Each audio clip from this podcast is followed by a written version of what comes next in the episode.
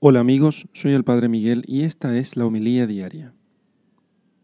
Lectura del Santo Evangelio según San Mateo capítulo 5 versículos 43 al 48. Dijo Jesús, Habéis oído que se dijo, amarás a tu prójimo y odiarás a tu enemigo. Pues yo os digo, amad a vuestros enemigos y rogad por los que os persigan, para que seáis hijos de vuestro Padre Celestial que hace salir su sol sobre malos y buenos, y llover sobre justos e injustos. Porque si amáis a los que os aman, ¿qué recompensa vais a tener? ¿No hacen eso mismo también los publicanos? Y si no saludáis más que a vuestros hermanos, ¿qué hacéis de particular?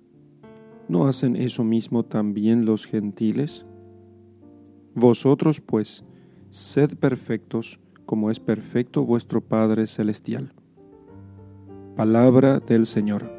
Gloria a ti, Señor Jesús.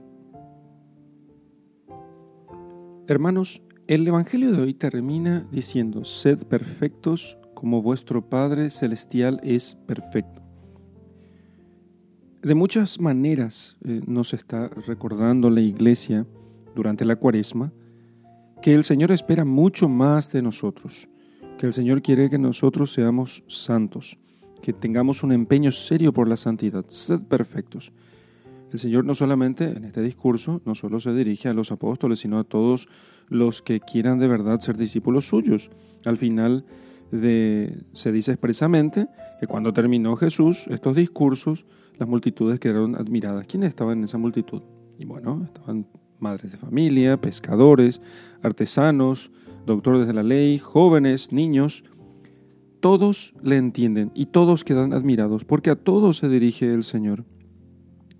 Para todos, cada uno, según sus circunstancias, tiene el Señor grandes exigencias. Así que el Maestro llama a la santidad sin distinción de edad, sin distinción de profesión, de raza, de condición social. ¿Qué nos dice el Concilio Vaticano II? Que todos los fieles, cualesquiera que sean su estado y condición, están llamados por Dios, cada uno en su camino, a la perfección de la santidad, por la que el mismo Padre es perfecto. Dice, todos y cada uno de los fieles.